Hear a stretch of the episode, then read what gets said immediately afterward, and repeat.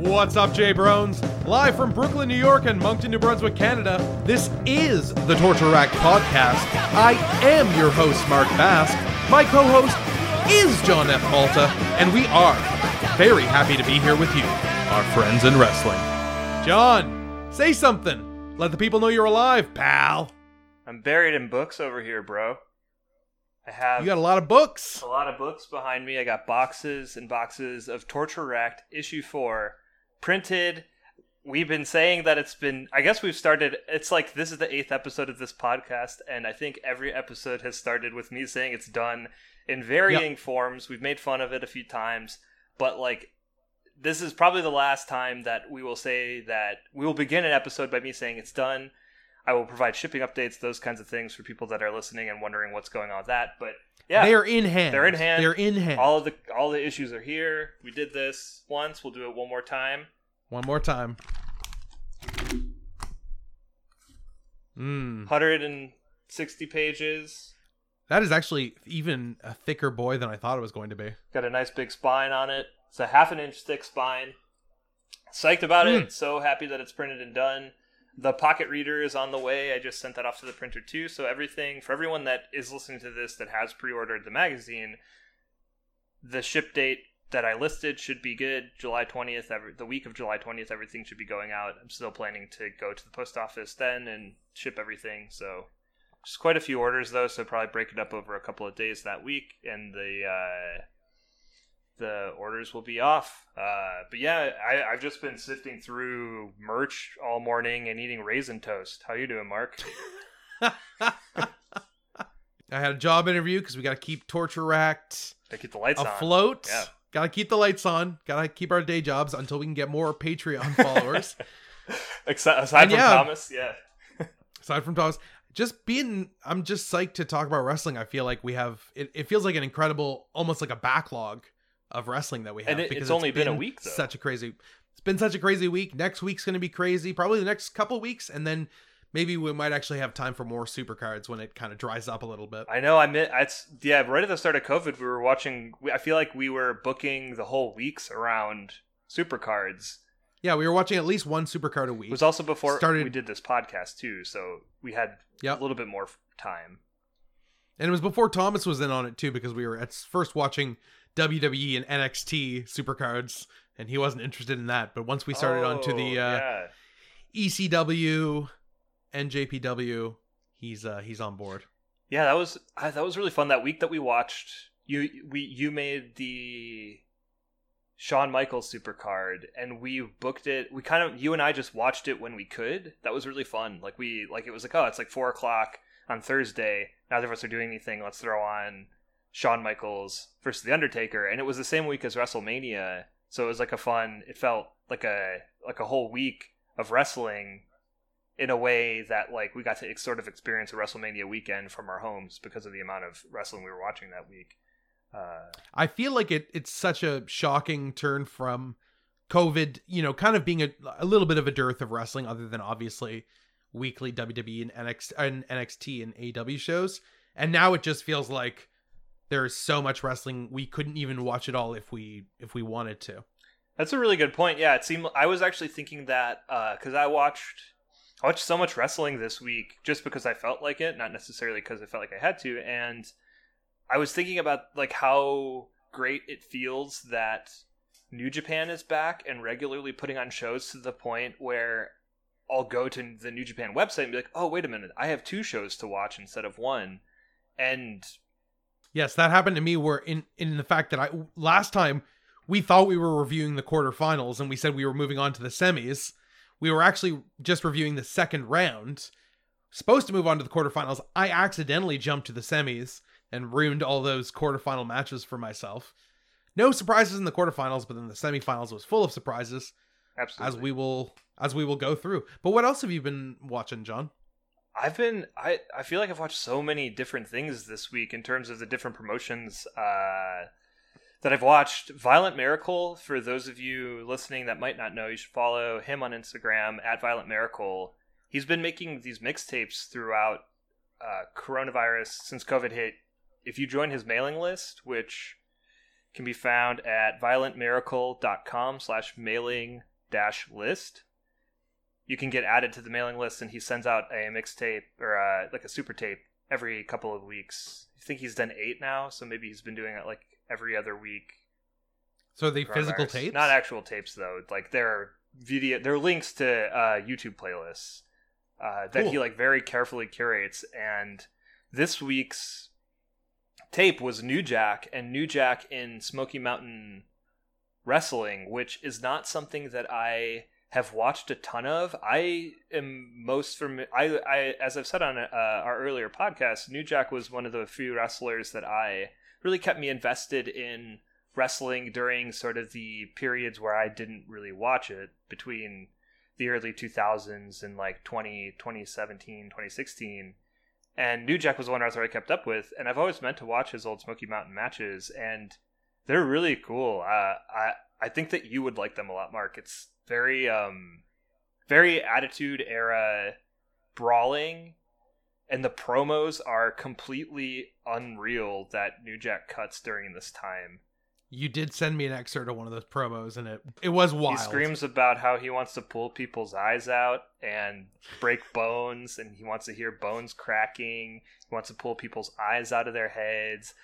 Wants to see him knocked out, and that him and Mustafa did not come to Smoky Mountain Wrestling to play. And this is in like a feud with the Rock and Roll Express. That it's it's a great feud within Smoky Mountain Wrestling. Uh, I I don't I don't know enough about Smoky Mountain Wrestling to know the most significant feuds, but to me this seems like a fairly significant aspect of Smoky Mountain Wrestling. And just seeing this these matches took place in 1994, and New Jack is brawling with the Rock and Roll Express.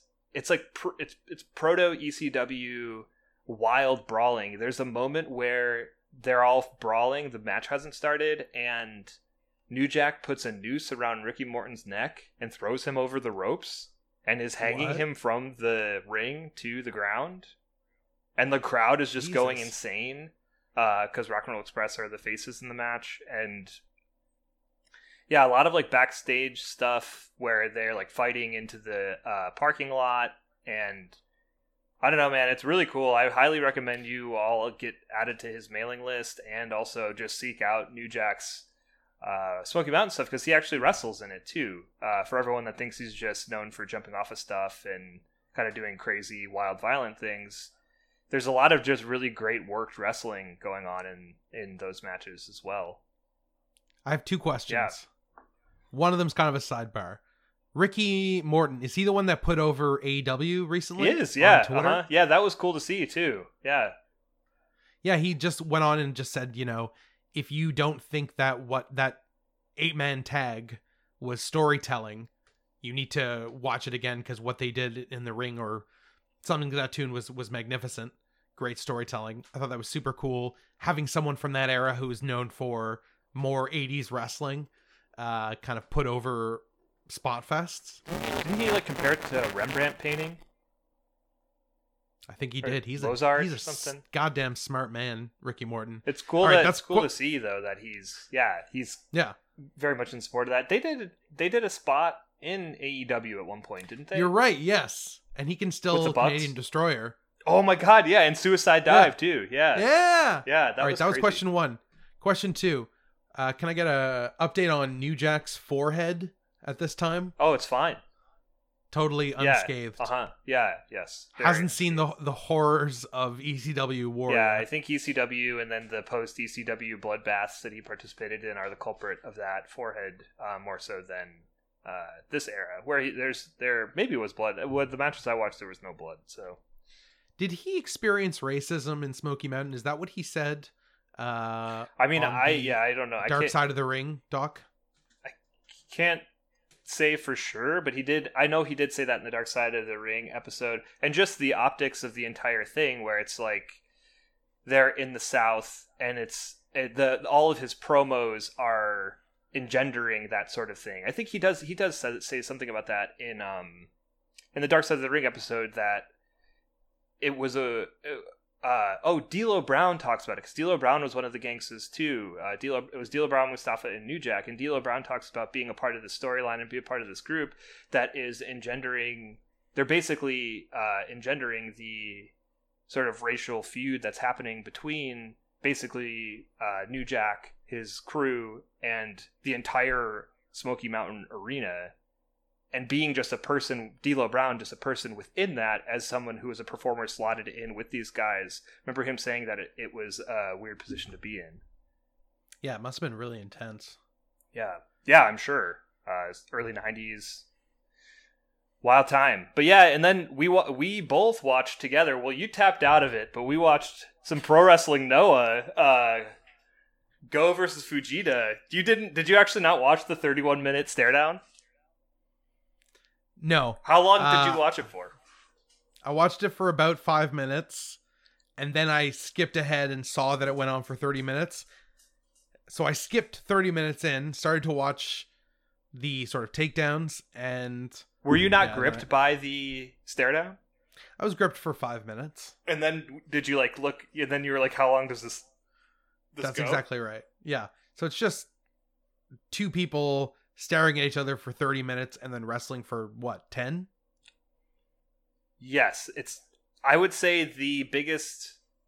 The match that they have after the stare down is okay. Like I don't think it's like. It isn't. If that was just the match, I don't think it would be like a standout COVID era match. But the stare down, I would say, makes the match though. I thought I had patience watching three hour art films, but truly it is you and Thomas who are the Jedi.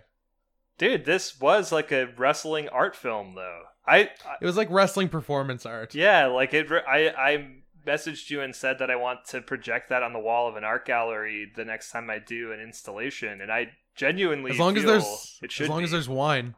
as long as there's wine to watch. Well, I- but I want yeah, I want to loop the first 31 minutes forever, so then there's never a takedown. I lo- I don't know, just that I I I, I think while we were all, Yubi and Thomas kind of watched it simultaneously. Um, while we were watching it, you were like, "Well, you you draw during this, so this is like You're Ti- getting something you're done. getting You're some done? accomplishing something. this is just this is just time lost for me." But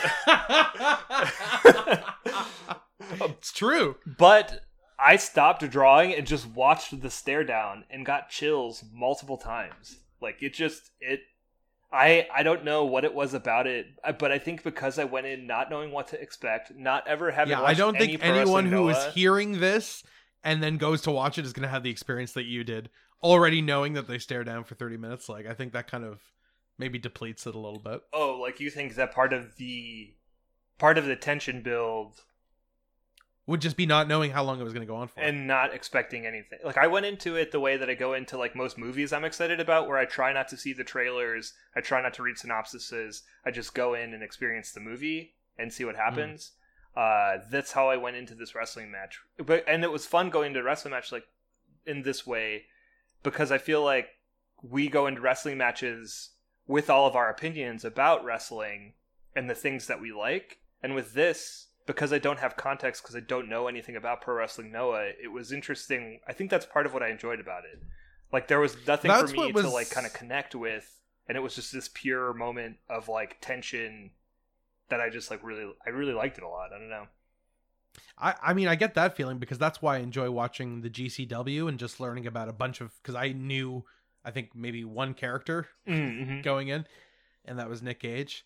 And the same with uh, NJPW. You know, whenever I see someone, it was like Taiji Ishimori was my new discovery of this tournament. Like I'd never seen him before, and now I'm like, I fucking love this guy. So I I, I do love that sense of discovery and not really knowing what's going to happen. and I think because like we're constantly consuming so much wrestling, there are pretty it's pretty a pretty rare moment for me personally as a viewer to have that experience of like I don't know anything about any of these people or anything that we're seeing, so I'm in on this weird art house wrestling match that I I agree I don't I don't think that it is the second half is a very great match. I wish I wanted more I wanted the tension to build to Suzuki and Like a breaking point. yeah, like Suzuki Nagata. And it built to kind of just a random COVID match. It at least Yeah. felt to me. Um, but yeah, it's been. Uh, Well, John watched this match, so you don't have to. no, everyone should go out and seek out that match. I feel like I'm going to think about that match for so long. I don't want people to take if they should watch one match from this podcast to take that match because I think they might stop listening to the podcast. I don't know, man. It's great.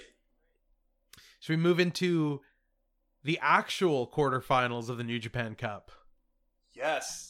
Uh, finally, we, you and I have watched this separately, so we've not really talked to each other about our opinions on any of these matches, really, which is kind of a rare thing for both of us. Because I feel like even throughout the weeks of the New Japan Cup, we have like talked a little bit about what we've been watching, but this week I feel like was maybe the first week where we didn't talk too much about these matches. The very first match, I think maybe was my favorite match of the quarter and semifinals. Uh, Hiromu versus Ishii. What did you think, Mark?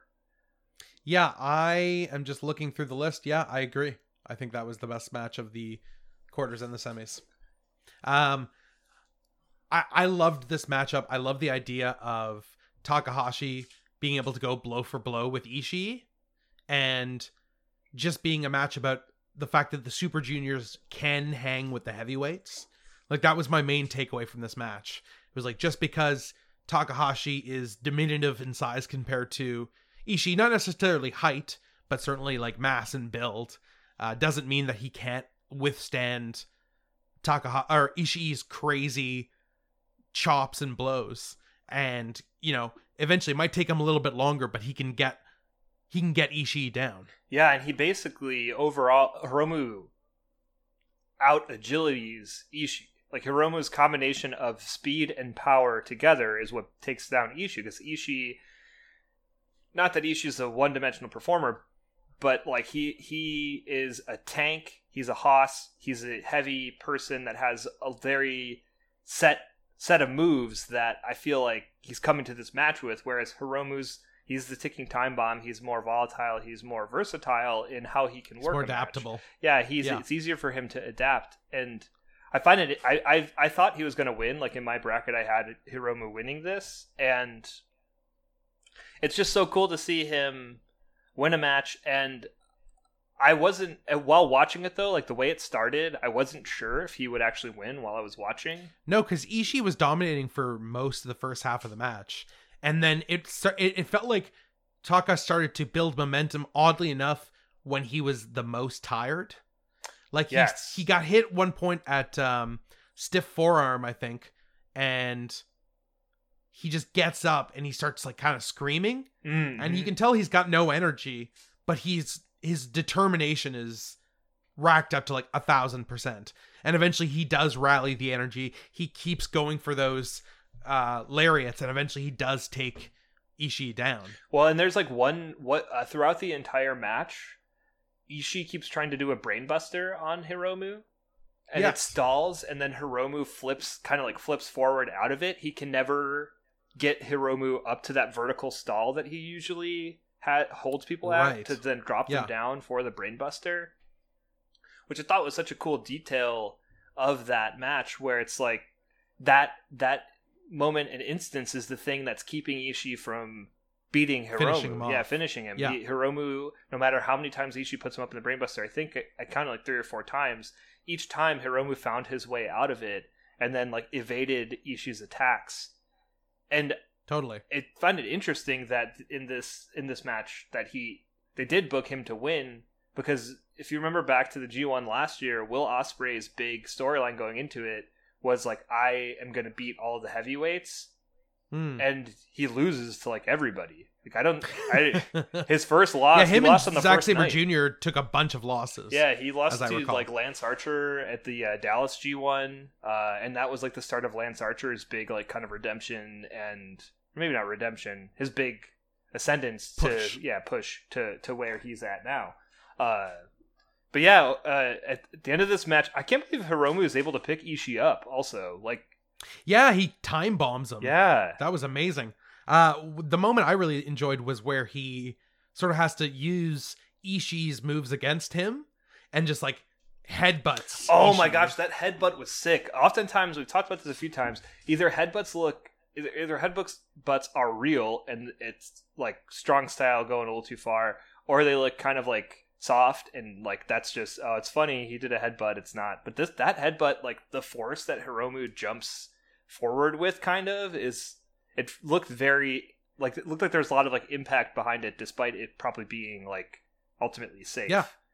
Totally. Uh, well, because he didn't do it forehead to forehead, he kind of like hit him in the face almost with his head, as I recall. Yeah. And It, w- it was awesome. And then he then he clotheslines him and takes. Oh, dude, yeah, that whole string of moves, dude. Ishii also is like the unsung MVP. I mean, no, this I feel like every New Japan knows this, but like Ishii, I feel like is the unsung MVP of that roster. Like, can you think of a time where we've watched Ishii together or separately where you haven't just absolutely enjoyed the match? Like, No, and I'm starting to realize that most of the matches I've enjoyed in this tournament are like strong style matches.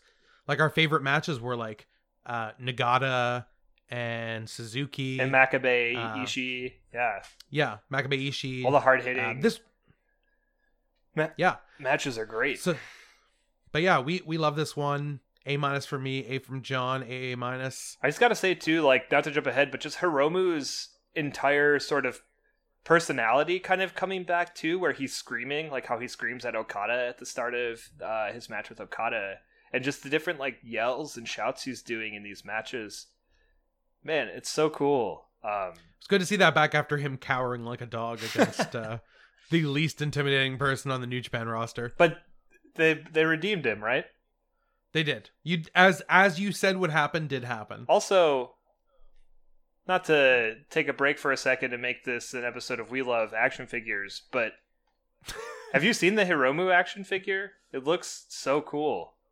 Uh, I hope it doesn't have those tights he wore throughout this tournament. I don't like those tights. You know, I I don't mind them. Uh, I love when you repeat what I say, but like sadder. You're like, you don't, you don't like those tights? What? what's wrong with the tights? Uh, no, I think they. I think he. He. I mean, he always has colorful tights. Uh, but yes. Uh, is it Super Seven? I usually like them, those? but I I, think it's Super didn't like Seven that's making them. Ishii has been on pre-order for like a year. It's hard for me to order something that takes that long to get to me. I mean, I know we're doing a Torture Rack pre-order, but like that pre-order was open Only a couple months. well, right? not even a couple months. It closed. I mean, you could still pre-order it if you want. I left them up because we have enough to send out. But like the pre-orders opened two weeks ago, and then everything mm-hmm. will ship two weeks from now. So it's like a month turnaround. And I mean, I realize like a publication is easier to make than an action figure, but I'm also just like one person in a studio, not a massive action figure companies. So it's like interesting that these some of them take so long to make, but they look so cool. I'll buy Ishii whenever he's released. He comes with a never belt and a t-shirt and a dented chair. Very sick. He's gonna slap the shit out of those rest of the wrestlers on your shelf. oh my god, yeah. Bloody Gang, You're Bloody gonna- Gangrel, Bam Bam, Wooden Bam Bam, and all You're gonna get home and they're all gonna be on the ground just holding their They're all done for. Done. Done. Oh my god. We had How sad. Evil versus Yoshi Hashi. Oh man, this made me this made me sad, bro. After becoming a Yoshihashi fan in the last, yeah, the he, he tries so hard. he does try so hard. Um, you pretty much knew what was gonna happen as soon as Evil walked in with like the biggest scythe I've ever seen in my life. Oh my gosh. Well, yeah, I mean that Evil's entrance also on on the action figure uh tip, uh, Evil's action figure looks Oh. so cool. Comes Evil would be probably my world heavyweight champion in my self booked. in your uh in the down in the in the downstairs arena. Um That's right. yeah, like the uh that his action figure comes with his hood, his scythe, and a bunch of a- other accessories. Uh probably a Taichi level of accessories. This match I felt was it was hard to watch knowing Yoshihashi. Not really hurt. a It wasn't, match. yeah, it wasn't necessarily a match. More so as like a, a goodbye potential goodbye to Yoshihashi. Did you read that this is maybe a career ending injury? I had hoped it was not that bad, but yeah, I did see that. I mean, I don't know how I read that on a website, so who knows how true it is, but like but it seems like Honestly, yeah, the rub that would give to Evil on this would be the heat it would give to him is huge because I thought this was only going to go on for a minute. Just he puts the chair, uh, he puts puts Yoshihashi's knee in a chair and smashes it over and over again. Uh, but then he was kicking him in the knee. Then he puts him to in the Scorpion Deathlock and just holds it for so long. And Yoshihashi screams and screams. Man, I don't think he and he did not tap out right. Like it was referee stoppage. yeah, ref stopped it. Yeah, Yeah, poor so- Yoshihashi. I yeah, I I was sold on him in that match he had with who was the, who do you fight? Bushi? Bushi, yeah. Yeah, his match with Bushi was really good, and Well, yeah, because of his knee snapping back and that becoming the narrative of that match, but it was sad to lose him. yeah, and then we the the the next uh, New Japan Cup match we got was a very very sick Okada versus Ishimori match. What did you think of that? I thought that uh, Ishimori came in looking like Shredder from Teenage Mutant Ninja Turtles. Oh, totally, dude. We they need to. Bullet Club needs. I don't know. New Japan just needs to release like a figure of everybody.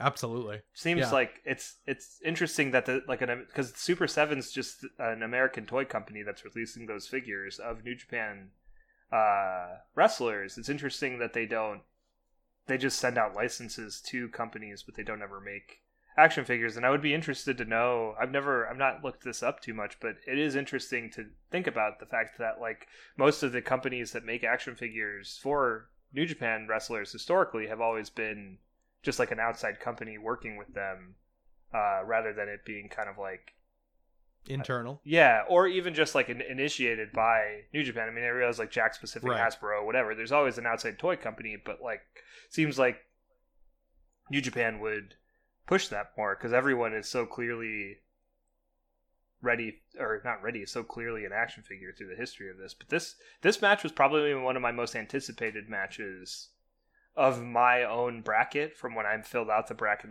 I- wrote down Okada versus Ishimori here, hoping that it would happen, and it did. And this match over delivered, I would say. I loved how um I didn't love it. I don't know why I said that. Kevin Kelly's commentary is mixed too low during the entrances, and he's talking. I have no idea what he's saying. So oh, it was really there was a few moments where that's happened, and I mean That happened probably like throughout them, them trying to get the episodes out fast, so they don't have time to listen to it back. But yeah, yeah. It, it was a it was an issue during the entrances on this night, but um, yeah, it was it was it was great to see them together. Like Ishimori's like so cool, but then you put him next to Okada and you can see the height difference. Oh yes, I I didn't. You know, I mean, I know Okada's like a a big wrestler, but I don't know. Yeah, he's towered over Hiromu and over Ishimori. Yeah, like Okada looks just like a normal kind of wrestler, and so does Taiji. But then you put them together and you realize, oh, Okada's a like he's so lithe and he's such an athlete that he looks like he's like a super junior, but he's not. No, He's dude. he's a big guy. what did you think of that Hulk Hogan style boot Okada threw to Ishimori's face? The very first Oh. move of the oh. match. Like, oh, that was so sick. It also made him seem even like so. He seems like a giant compared to Ishimori. yeah, Okada looked so strong in this tournament. Like he was just a man I felt like through. throughout the whole tournament. I don't know. I I'm not sure, Mark, if you felt this way too, but it seemed it felt like Okada's like wrestling like a slightly tweaked style that kind of reminded me of like early '90s WWF superstars like Randy Savage Oh, and Hulk. Hogan. Well, he's he's moved to the Cobra Clutch as his finisher throughout this tournament, which is very interesting. And the way he threw that boot was very Hogan esque. There's uh, in his Hiromu match too that he throws some elbows that kind of remind me of like of uh, Randy Savage. Just seems Hmm. like he's kind of accessing a different move set for this tournament in Back to basics, Okada. yeah in a way that uh, he hasn't before. Yeah, back to basics Okada. I mean, it makes Well, sense. I mean, he doesn't really have a he hasn't fought anyone like Kenny Omega throughout this tournament, right? So he hasn't had to be the best bout machine kind of That's a good point ver- too. That's interesting. He's Okada is so good that he doesn't unleash the wild moveset that he has for this tournament because he's wrestling people he never wrestles, like Ishimori, Gedo. Yeah, who is he wrestling? Gedo, Ishimori, Nagata. That's uh, everyone so far, right? And then that's everyone so far. And then Uh, Hiromu, yeah. yeah, so it's like he's wrestling all of these people that are not in are not in his league. Like Gedo's a manager, Nagata is a dad, Ishimori and Hiromu are super juniors. So I guess it Mhm. does make sense that he's. Br- it's cool that he's bringing this sort of like early '90s superstars esque uh, wrestling style to this tournament because he doesn't have to use his typical move set. Uh, he is awesome. He's the best. He's killing it. Uh, I love Taiji's sliding German suplex Oh, out of that the was ring. so cool! Yeah, incredible. It's where he like He's so good. runs, slides under Okada, runs. He sets Okada up on the ropes, Ropes. runs to the other rope, slides under Okada's legs, and then flips him back for the German suplex. It's such a cool move that I. Yeah. It's not something you, that you see very often from anyone, really. No, he's awesome. And he also did a moonsault from the second rope into a reverse DDT on Okada ringside, where he was kind of he was in control for for a brief period of time. Yeah, he hit he he where he got the upper hand. I, I the whole time I did I did not think there was any way that Ishimori was going to win this, but the points where he did get the upper hand were so fun to watch. There's another moment where he ducks a boot off of Okada and does this like tilt a whirl all around Okada's body to what looks like kind of like up to a Hurricanrana, but then wraps around Okada's back, slams Okada down into a yes lock, and then it's like wrenching a yes lock. And it's just such a cool moment, and Okada's like panting and screaming.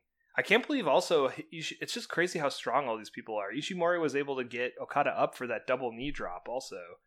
Well, Ishimori is shredded. Yeah, I mean that's true. He is small but very muscular. He seems like he to me he seems like a mini Okada. Yes, that's a good comparison. He's someone that I, I think- hope stays in New Japan also. Oh, me too. I think he he could be a top star. Like imagine him even more jacked, putting on even more mass. Totally. Yeah, I feel like well, and I'm just imagining like Kenta going to WWE and then kind of not really being used and then coming back and being like a massive star that he is now. Similarly, I think the same thing probably would happen to Ishimori. He'd go there, get water. Do you think he's do you think Kenta's massive? I don't think he's quite massive yet. I think he is like he went well, he went from being on the opener of the Royal Rumble to challenging for the IWGP Championship and getting like big featured moments and matches. Um, Oh, certainly they've been using him well and they've been positioning him strong. and I, I don't I- know if he- to me he is one of the players of New Japan. Yes, wouldn't call him a pillar of the company, but to me he's he's like slightly above the level of like people like maybe Evil who is in the finals of this tournament and Sanada and some of the other ancillary sort uh, wrestlers in New Japan. It's like Kenta. But he's below like he's below like Jay White, I would say. Oh, yes, yes. Jay White is the heel. I miss seeing Jay. Man, I miss Jay White in this tournament. He would have been. Uh did you see the bracket? I I sorry, I sent it to you really late. I was up till like 4 a.m. last night. But uh I sent the original New Japan Cup bracket, and there was about 15 wrestlers who had to be replaced in the tournament. yes, I had, and I have it up here. I left it up because I thought we might talk about it on here. It's interesting to see the original bracket. We had Okada facing Jay White. I think ok- Okada still would have won that. It's interesting looking, Yes. going back and looking at that bracket and seeing like, oh, we still would have got to the same place. Yes. One person that would not have been there though was Hiromu. So do you think Oh. So in that in that first tier, it, the original bracket had Makabe versus Jeff Cobb and Ishii versus Toa Henare. So Ishii would have won. Maybe Makabe would have won. Then Ishii would have won. And then in the other side, where Hiromu would have been, we had Colt Cabana versus Bad Luck Fale and Yano versus Chase Owens. So I think we might have had Ishii going the distance up until Okada, and then Okada beating Ishii, and then moving on. Who is Will Ospreay facing? Will Ospreay was facing Shingo, so it would have been Sanada and Will Ospreay in the second round, and Sanada would have probably won that. I would say. I don't know. I don't know. I could have seen maybe Ospreay in like the Takahashi position. Well, knowing now the devastating news that Sanada is not in the finals, despite how much I've talked about the story implications of him getting to the finals for the last two weeks, uh, I guess that Will Ospreay might have eliminated him in the second round and then gone on to face. I that's they would have done that. Ospreay would have eliminated him because then that would have meant Ospreay would have gone on to face Ibushi, or could have Yeah. gone on to face Ibushi. I guess Taichi beat Ibushi though, so who knows? I was just reading the IWGP uh, GP champions list yesterday, and I totally forgot that Kota Ibushi has never won the big belt. No, yeah, not yet. He, his time is coming. like his time is coming, and I, I, like I said, I think we're at the sort of middle of his long term story. Like two Wrestle Kingdoms from now, probably he will have a huge coronation, and it will feel something like something because he won the G1, went on to face Okada night one of Wrestle Kingdom, and then lost. So it'll be kind of his redemption story, much the same as we had with Naito um, last year.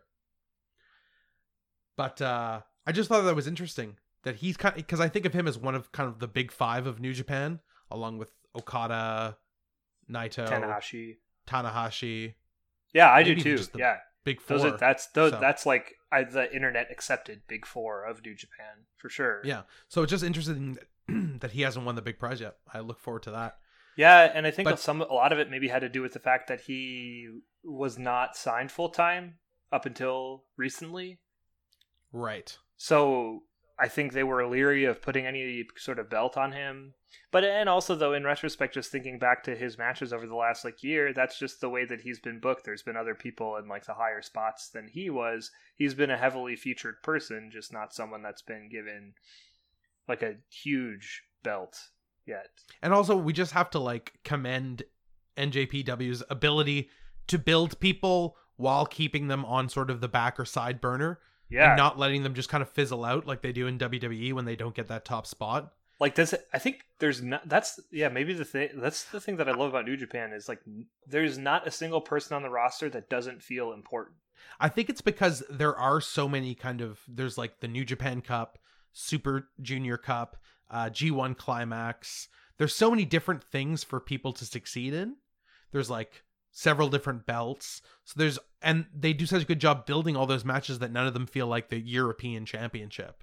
Like the never open weight is probably like the lowest Yes. in the pecking order and it still feels like a big belt totally yeah yeah To- it does really and because it's a different stipulation. It's like this is specifically where super juniors and heavyweights fight. right yeah it's interesting that they're able to do that because even the young lions throughout this tournament that fought like gabriel kidd is memorable to me the young lion that's very much like a Oney Lorcan type energy and Yeah, he was awesome in in the like six man tags as well. Absolutely.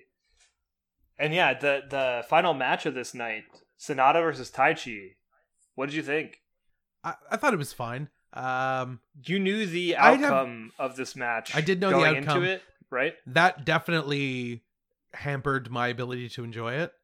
Um, because there would have been a lot of tension towards like, you know, us us feeling like Sanada had to advance, but like, oh shit, maybe Taichi was actually gonna pull this one out. And Taichi going through this entire tournament and using all these heel tactics that have just infuriated Kevin Kelly. I just have a note here. This is a general note about wrestling. Why can't refs just like half turn? You know what I mean? Like they turn Oh, their like when full they get back to the action. Yeah. Yeah, it's like I feel like they should be wearing like a fucking Michael Keaton Batman suit for the fact that they cannot look to the side whatsoever. It's like full back to the action, full front to this person distracting. Why can't you just like go like this? Stand sideways. I gotta go look at both things here. Oh, you're not fucking around, but you're not fucking around either. I don't know. I hate when that happens and it's like a the clincher of a match. Yes, just drives me crazy. I I agree with that. And also in these empty arena shows, like if someone's yelling on the other side of the ring, like the like you're gonna see It's and obvious. hear it. Like You're gonna hear it, yeah. and see the dis- both the distraction and whatever is happening because of the distraction. Also, to your point, you would think that like by now, for people for refs going into a match, they would know With Taichi. they would know the person on the side is there to distract the ref. Like it's a trope within wrestling that's a little at this point like it's dusty. Yeah. Like we like it, there needs to be like when those moments backfire, it's satisfying because it's a a uh reversion of what you think it's going to be.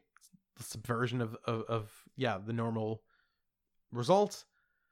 But yeah, for me this was a skippable match. wow yeah was I was little- on the edge of my seat because Sanada who I was all in on at the end of this night I was number I was in second place well first place with my bracket in the bracket 50 person bracket tournament I was in I don't I'm definitely not any now I'm It fell apart. completely fell apart. But at, yeah, this match, like, yeah, this match, I just really enjoyed the build to it, and just with Taichi, I like the thing that I like a lot about Taichi is that he they've built him and booked him in a way where he now is someone that could win a big match if he has to. Like out of nowhere, He's becoming Jay White. yeah, he's volatile, and New Japan will at some point give Taichi a big upset win. Like I just can see him potentially with the Intercontinental title later this year, maybe taking it off of Naito. Seems like a possibility. I still want the winner of this match to face Naito in a two falls match, like they did when Kurt Angle was Intercontinental and European champion. Oh, they did a two falls match. They did a two falls match against Jericho. Yeah, and he lost he lost both of his belts by and didn't even get pinned and he was furious. But uh, that was a that was a triple threat. Who is Kurt Angle versus? I want to say Jericho? And somebody else. That sounds cool. I'm gonna go back to watch that. Uh, I've never, I I've never seen that. John John Vamp while I look this up. Yeah, that that match. Well, and speaking of double champions, I watched the NXT Great American Bash title match. I didn't watch all of NXT, but I watched Keith Lee versus Adam Cole. And if you're listening and haven't seen that, I would go back and watch that match. It's great to see Keith Lee get his coronation, even though we knew all knew the results going into that match since the results were leaked. It's still it's annoying that that happened because this match would have been even better not knowing that Keith Lee won and then Keith Lee wins because at the end he's crying, he's holding the belts up. Keith Lee Do you think this was a fake leak? What?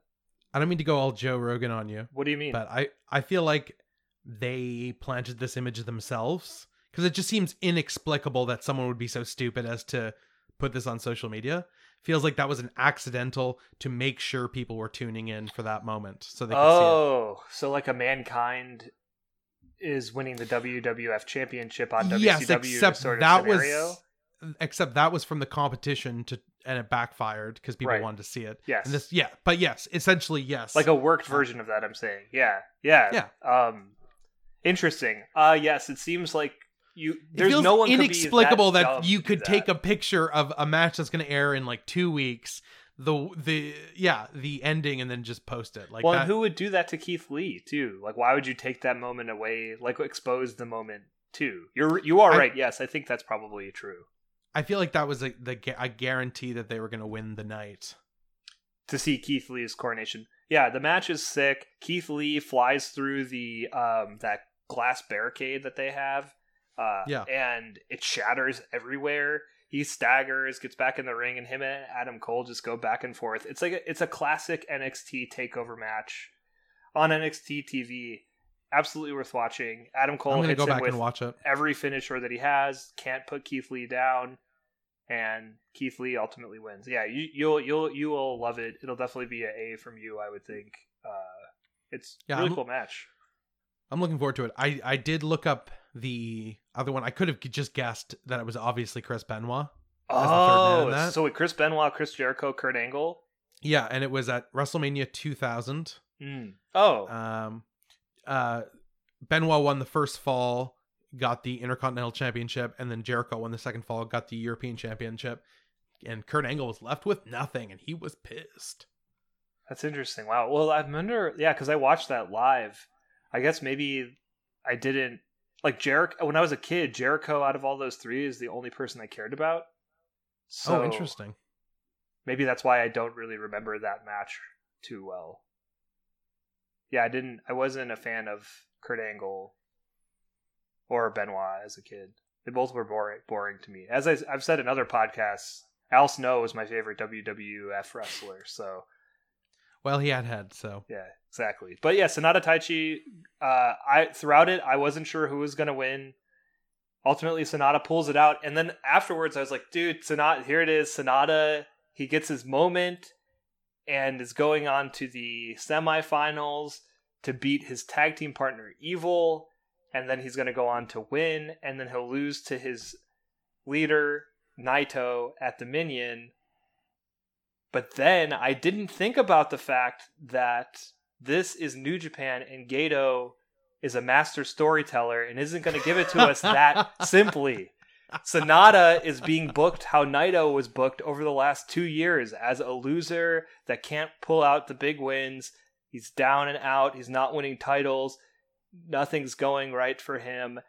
And then eventually, I bet you. So my prediction is Sanada wins the Intercontinental title later this year. Actually, I know I just said I could see Taichi taking it off of him. I do feel that way, but I think ultimately, if I'm placing money on it, Sanada is who gets the Intercontinental title at some point this year, most likely.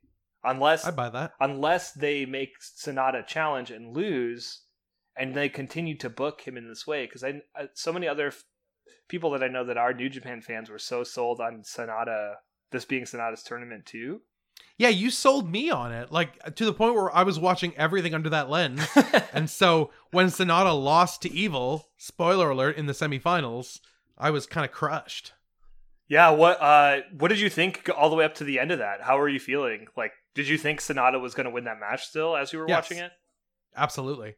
Yeah, because Evil was playing those heel tactics at the start. Sanada extends his hand for the handshake. Evil pretends to do it, goes for the everything is evil. Sanada reverses, goes for the skull end. You know who Uh, I Evil. Oh, god. Sorry. Oh, I was because Evil put Sanada's head in the chair and rams it Oh. into the turnbuckle and it exploded. Yeah, that was, brutal. really brutal. Yeah, so I, I did think Evil was going to get his comeuppance in this match. You know who I felt like was not really on point uh, in this match? Kevin Kelly. Yes. How I did you know I was didn't, going to uh, say that? I just guessed. I mean, there, there's, there's only like four, like maybe three or four. Well, guys. because Evil and Sanada were fantastic, yes. so I was pretty sure it wasn't them. Uh, I don't know if it was Red Shoes. How did but you? What did you think of his commentary in this match? I don't remember it. Okay, so it's forgettable to you, and to me, I feel like he didn't sell it as like the blood feud that it was. Like, I don't, I don't think that there was a time where he does what he normally does, where it's like, oh my god, these are tag partners. They never fight. Evil and Sanada are they both want this opportunity. I don't. I love Kevin Kelly. He's my favorite commentator in all of wrestling. I was just surprised by the sort of kind of casual casual nature of the call because earlier on uh, in the mixed tag matches, which were both awesome, Suzuki Gun versus Tanahashi, Gabriel Kidd, Nagata, and Bushi, and also Goto SHO Ishii versus Lij. He's like popping off throughout all of those. Like, Do you think he's crazy. just burnt out, man? I think so. He do in in that first match. Both of those matches are also worth going back and watching. He calls this. He calls Minoru Suzuki the Surgeon General of Torture. we need to have Suzuki on Torture Racked. True. He has- Yes. He has to be our first guest. I refuse to have any guests until the first one is One of us needs to learn can- how to speak Japanese for that to happen, but Okay. maybe we maybe that can happen. That's a future goal, personal goal of mine to actually learn how to do that. So, uh, maybe All right. Well, it's on you then. Torture Racked episode 425, uh, we can do that. So, and like If our if our patrons will pay for our like Japanese eight years, education, that could happen. But no guests till then. He's the first. He's the first, and until I learn how to be, until I learn how to speak Japanese well enough to where I can fluently Conversational have an interview- Japanese. yeah. yeah, shouldn't be a problem. It's eight, Seems eight like a pretty 10 years easy language. about a realistic time frame for that. I Putting failed Spanish classes horribly, so I don't know if my brain is is very much set up to learn other languages. We'll we'll see about that. que pasa, John. Que pasa. I mean, okay, but That's just my favorite tortilla brand. oh, that's funny. but But anyways, um, Sanada lost. I can't believe it. I'm upset. Man, Sanada lost in more than one way. He got dropped right in his fucking head during this match. Yeah, Kevin Kelly calls it a stinger. Points out that that looked like it was. I mean, it didn't. It didn't. Doesn't need to point it out. We could visually see that it was very much Like he put his arm out and he probably stopped himself from breaking his neck, but uh, he still must have uh, still must have compressed a little bit. Looked brutal. Um, Sanada gets in. He then Evil puts Sanada into a submission right after that. I thought they were going straight for the finish. Um, And see, there's a moment towards the end where Sanada wrenched, got Skull End in, wrenched it, then took a break to get a mo- to hit a moonsault, and I thought that the moonsault was going to be the win, and then Evil gets his knees up mm-hmm.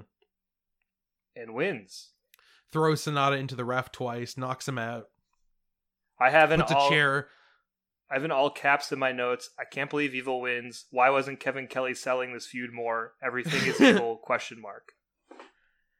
Uh, I have written in big letters the moment where, after that fucking horrible neck landing, head landing, Evil puts a chair around Sanada's head and baseball slams it with another chair out of the ring. Ugh, It looks so, so brutal. But yeah, this match was great, and the next match Excellent, too, excellent Okada match. versus Hiromu. I mentioned earlier Hiromu just from the start screaming Okada. Okada! I loved that.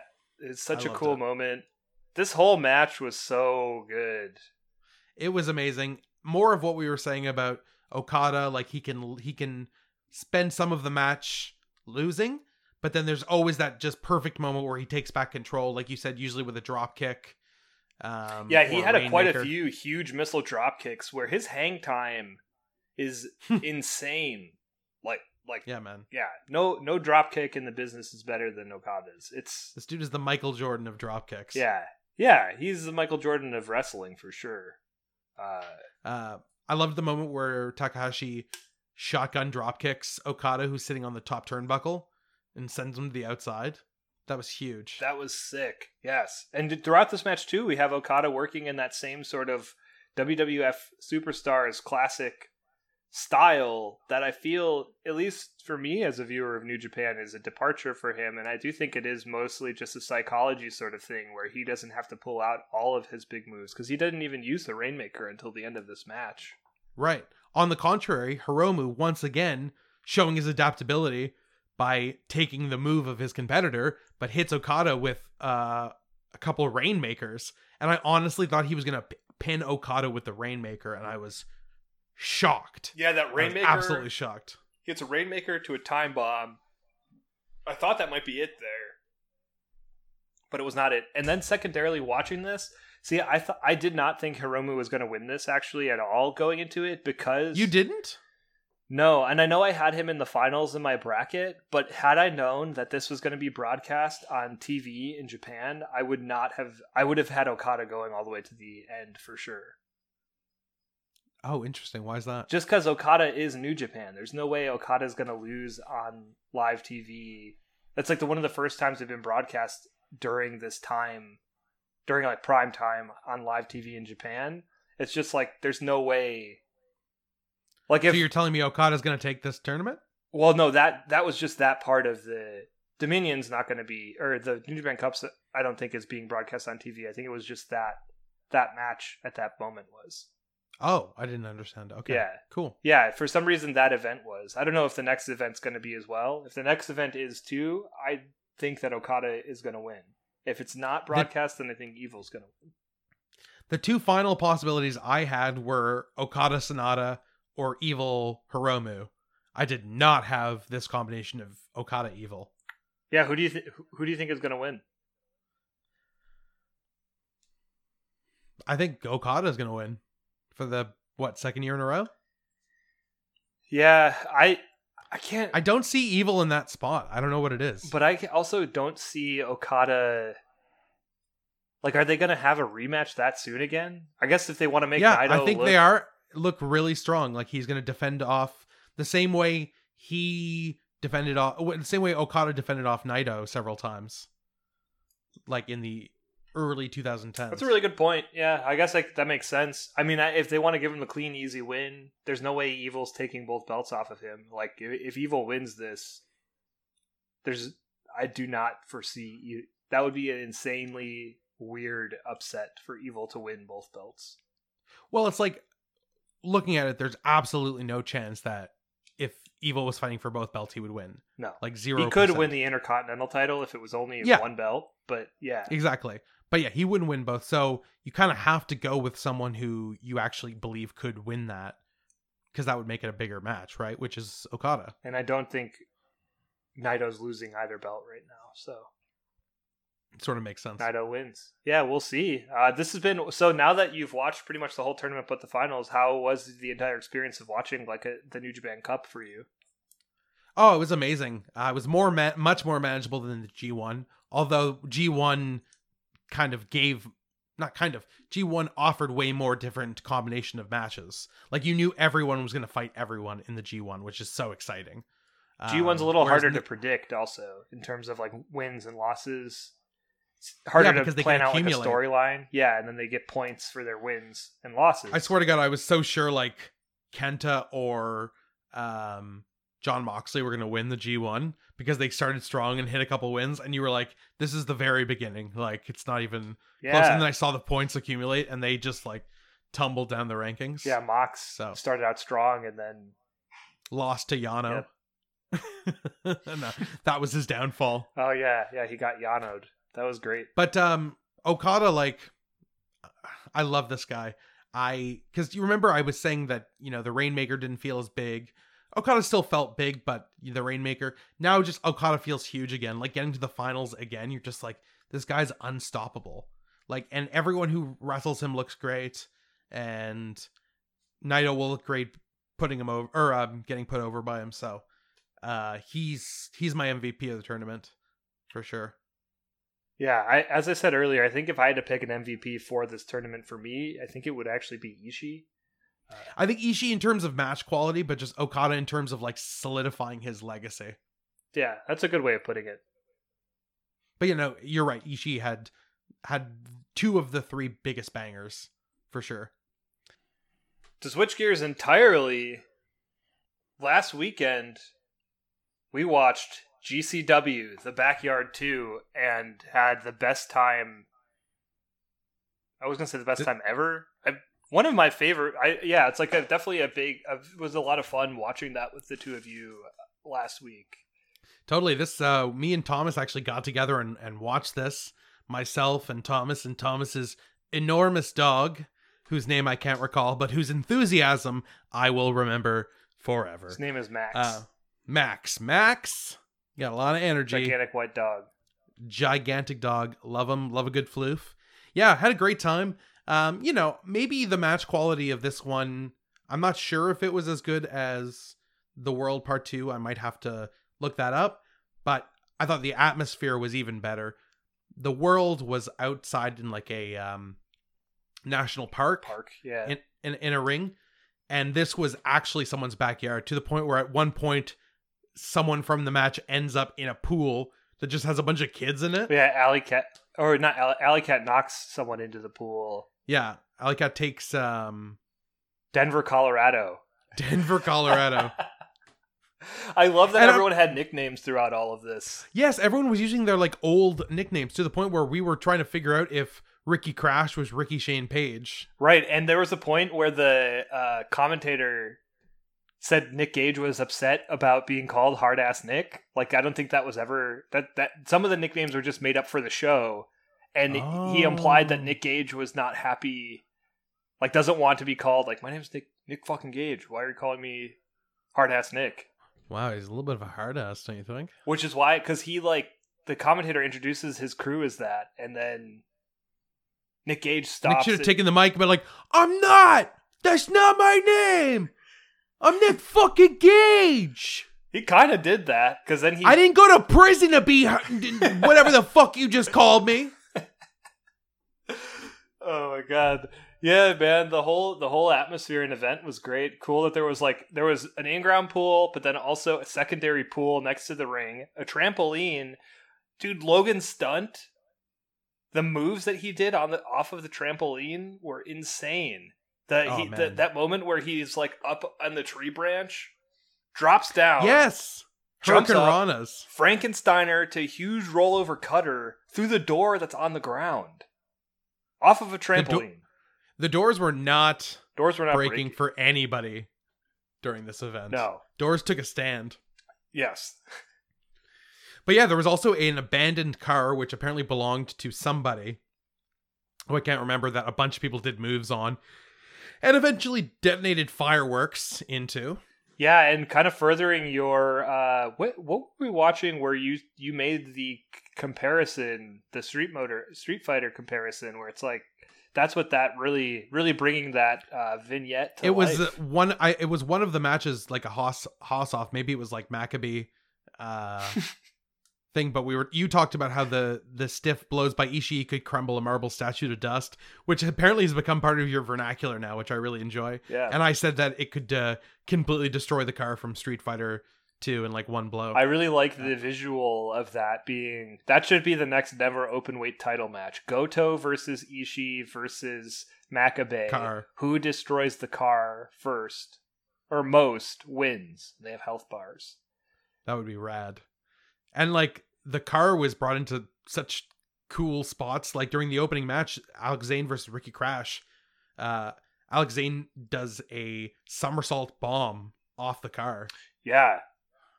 Yeah, at various points throughout it. Oh my gosh, yeah, where he like actually like he clears the whole car. He sentons Yeah. over the car. Yeah. Alex Zayne is insane. Honestly, the first match was one of the best one. Yes, the, best first it actually opened the first two matches. I would say Alex Zayne versus Ricky Shane Page and Casey Quick versus Chris Dickinson slash Paco Oh. Loco. Casey Quick versus Paco Loco was dope. Yeah, like both Uh, of those matches. The the And I don't like light tubes, but I was compelled by this one because Casey got cut open bad like right away. Like his his wrist was like gushing blood. And they didn't put the the wrist tape on like right away. Like it took a little bit. Jen Joey Janela Um, kept pointing that out that they needed to have their wrists taped up if they were going to be doing light tube spots. Yeah, Joey Janela definitely had some choice commentary. I love that he the said the ref was way too professionally dressed for the event because he was wearing a, a, a ref shirt tucked in. It's true. He should have been wearing like those Kevin Owens kind of um shorts, like long shorts. The ones you wear to the Yeah, gym when you're yes, like totally. uncomfortable with your body. uh Paco Loco Death Valley driver through the wood. And it was so close to the bar of the trampoline. I was like, these guys are trying to kill each other. Well, and I think like it's a uh, argument for how you can use light tubes, blood, and sort of deathmatch aesthetic in a way to really like build up the stakes of the match.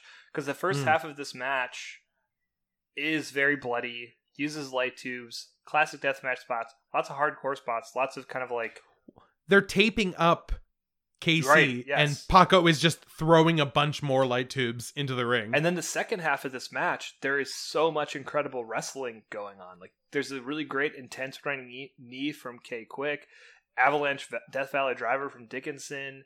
They're both kind of going back and forth in like almost a G. It's like a death match has took place, and now they want to put on a G one match. Very interesting. And yeah, they were both covered in blood.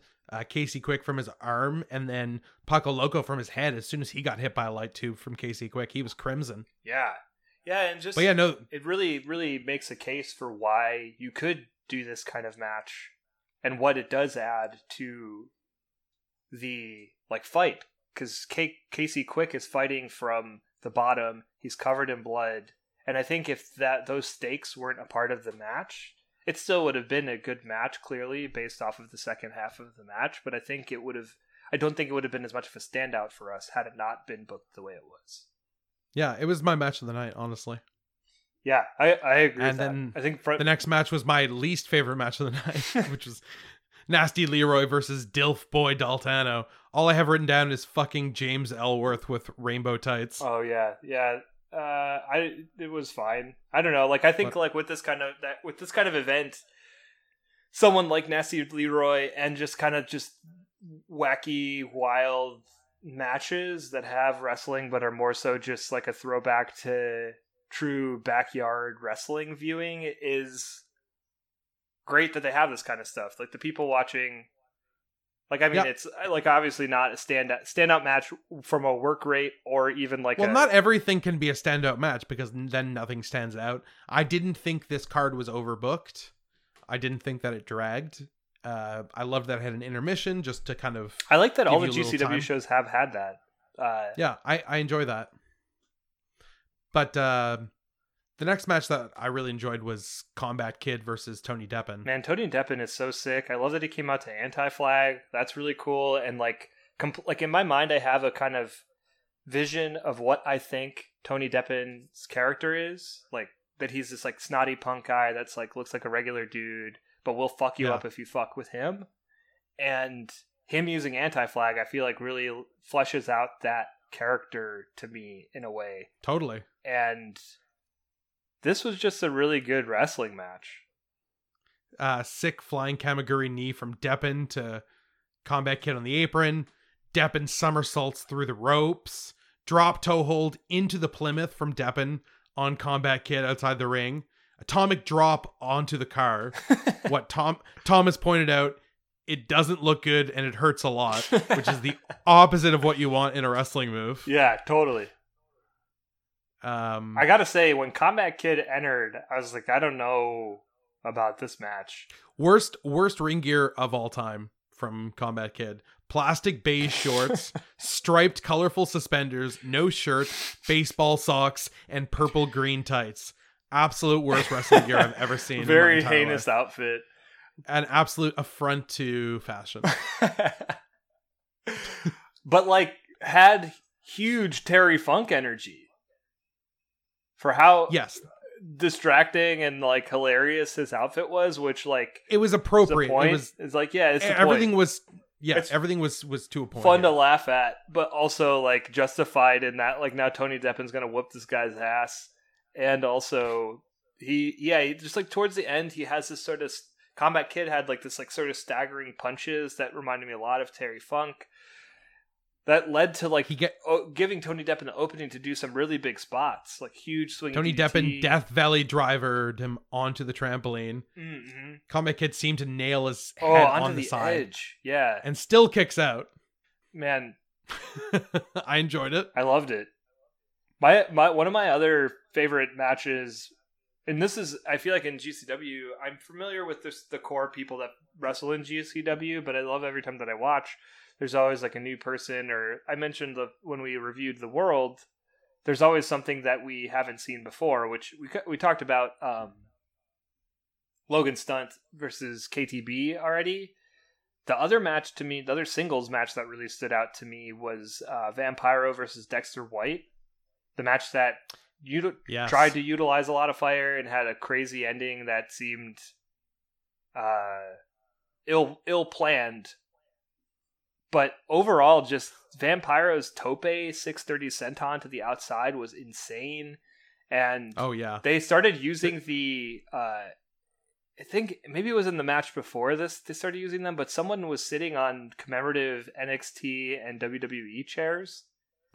that was not in this match. I don't think that was the next match because they um Joey Janela kept saying those were sports entertainment chairs. He's like used without the express written permission of the sports entertainment Yeah, chair. he goes through like a long, like very official sounding. but then gets to just sports entertainment chair at the end of it. oh so my god, But another fun thing that was like tying through these matches was the presence of Rat Tail, the small Oh, child with the biggest rat yeah. tail that Joey Janela has ever seen. During the Vampiro Dexter match, Joey Janela calls Rat Tail, who is standing kind of like right up close to the match. Rat Rat Tail, like a moth drawn to flames, keeps putting himself in the line of danger. yeah, like you said, Vampiro breathing fire. Dexter blocks it with a barbed wire board. Whoa! Vampire- GCW posted a photo of that specific spot to their Instagram, and it looks crazy. Yeah, the fireball is huge. Vampiro breaks two light tubes over his head. Dexter powerbombs Vampiro into the barbed wire board. Vampiro rocks, walks the ropes, Van Terminators him across the ring, shatters the light tubes in Dexter's face. That was crazy. That was until the very end. That was the scariest thing I'd seen. Just the light tubes exploding and all the dust in his face. I was man. Uh, at one point, they're they're both on the bobcat. It's up to maximum height. I wrote, "Please don't go through the whole scaffold. No, please don't set it on fire before you go through the whole scaffold." So of course they did, um, but the bobcat's not high enough. It's to fucking level it off. Uh, and yeah, then, they're like almost level to provide a visual. It's like the Bobcat only can go so high, and then the scaffold is about the same height as the Bobcat. I feel like with this kind of spot, there needs to be a couple of feet below so they can have some kind of force coming down on it. But instead, they kind of Yeah. have to just jump from one level to the next, and it works. And no one, everyone walks away from this. and they were trying to set it on fire as well and it only picked up a very small bonfire so it was like everything was going all wrong but the funniest thing to me was that like i assume it was vampiro who is um setting on fire i can't recall but he's the dexter's just like light. dexter's just standing there like waiting and after he gets it lit he just like all right now death valley driver me and he just death valley drivers him so my verisimilitude was put on hold temporarily during that match but i still i i still loved it personally You know what I hope we get in the future is a long singles match between Blake Christian and Nick Gage. Their Oh, yeah. spots in that scramble, the eight man tag, towards the end of that were incredible. Like it would, it's it's like this is what it would be like if Nick Gage was in the G one. Oh man, that's so true. Nick Gage was even more particularly scary in this in this event. He looks like a dude that yells at the bus driver. yeah, the the he he really throws down in this match, carries his team to the win. Yeah, Uses he a take- fish doesn't he take hook. on like four people himself? Yeah, at the end, he's the one. I think he gets every pin for his team. He does. Yeah, he pile drivers Mayday Jack Williams onto the car, eliminates oh him. yeah, He pile drivers Jordan Oliver in the ring, eliminates him. He uh Kid Grapple coast to coast drop kicks a door into Gage's face. right. Yes, and This- then Sports entertainment chair. then throws down a huge avalanche pile driver on Nick Gage, but Gage kicks out of it and then hits him with the choke breaker for the three count. Blake Yeah. Christian is out. Then pits Jimmy the Lloyd two and team Nick Gage. captains, Jimmy Lloyd and Nick Gage, one on one at the end there, trading blows. sitting on sp- spitting sitting on sports entertainment chairs exchanging punches they were both just sitting down and like leaning forward as if they were in like an aa meeting and just punching each other in the face and uh yeah eventually like you said jimmy lloyd's on the turnbuckle nick gage dear god no fish hooks him in the mouth with a fish Eh. hook and fishing rod. and then just like pulls him off the top rope and he does a front flip um Then does a duo Brutal. of pile drivers for the three count and wins. Bur- Nick Gage is one of my favorite current current wrestlers by by i honestly can't believe how much i'm enjoying all this stuff like i really didn't think i would enjoy all this as much as i i am. You mean GCW in general? just like uh hardcore matches Yeah, they the they're all done in a way where most of the spots are either earned or used in a way where it doesn't feel gratuitous. Like it feels like there's some like psychology because earlier on in one of the other matches there was that barbed wire board. Yes. And throughout it it became this whole dance around who was going to get thrown into the barbed wire board first. And i think when you use weapons like that to like really build a story like in, it's like the same thing as like working a knee in the 1980s Speaking of not gratuitous, the last match, El Schlocko versus JJ Escobar. dude At this point, intro of this match holy shit. Roman Candle, baby. Biggest pyro you've ever seen. that was awesome. Oh my gosh. That that entrance again now a second main event entrance two two so so far with this podcast we've watched gcw the world and gcw the backyard.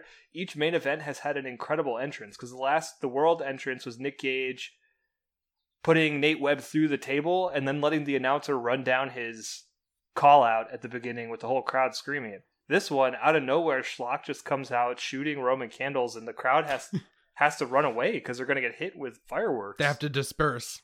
yeah Uh, this at this point in the night, this is where Joey Janela questioned his choices in GCW and also CZW, and uh, just kind of the the level of violence and insanity he's brought.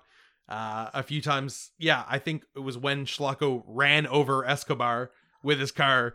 Joey Janela was like, "Why am I associated with this?"